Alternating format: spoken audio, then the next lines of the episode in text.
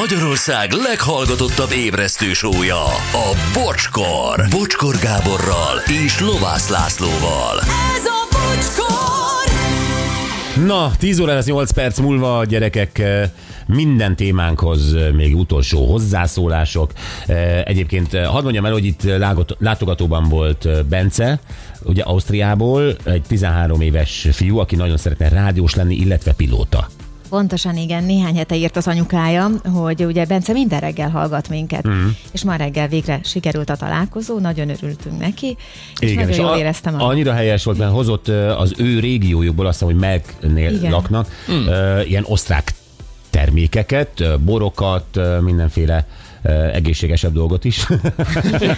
Érdekes módon arra nem mentél rá annyira. Igen, nagyon-nagyon szépen köszönjük, Bence, és még egyszer sok sikert neked, aztán öm, SMS-ek.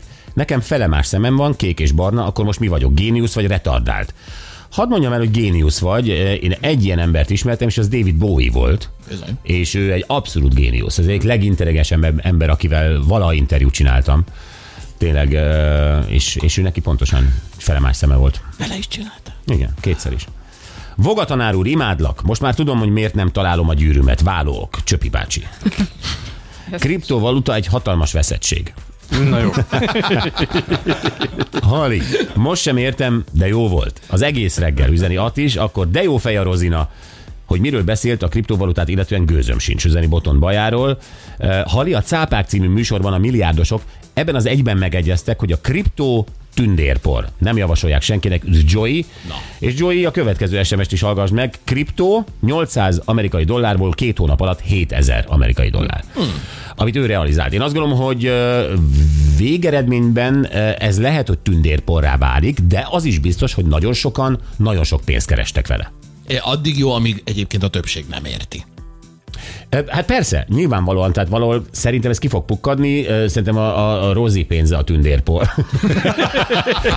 Lehet, hogy ma reggel után ő is tudja már, igen. Na jó van. Jó műsor volt, jó hétkezdés volt mindenkinek, nagyon köszönjük. Vágó Piros jön, ma Bizony. lilában, és, Gyönyörű lilában, igen. és egy, egy nyaklánccal itt a... Nem láttam. Ott lifa. Távolodott. Milyen, milyen nyaklánc, mit ábrázol? Én sem találkoztam még ezzel most. Nem tudom, hogy mit ábrázol, de, de erotikus. Aha. Mm-hmm. Jó. Oké, oké, oké. Erotikus Cápa nyaklánc. fog. Milyen emlékeket elevenített fel benned? Milyen benyomásaid voltak? Milyen benyomásaim voltak? Mhm. Mm-hmm. A kezdetleges Renault embléma. Ó, ó, az, ó, az az erotikus Renault embléma?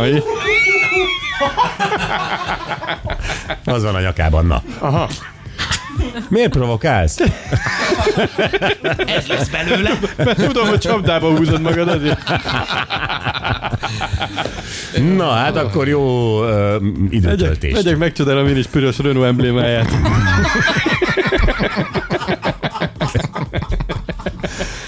Jó. Kezdetleges, még amikor ívelve volt, és nem az a szögletes.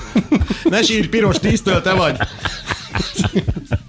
Mert csak csodálkozó írják neki, hogy mutasd a Renault emblémádat piros.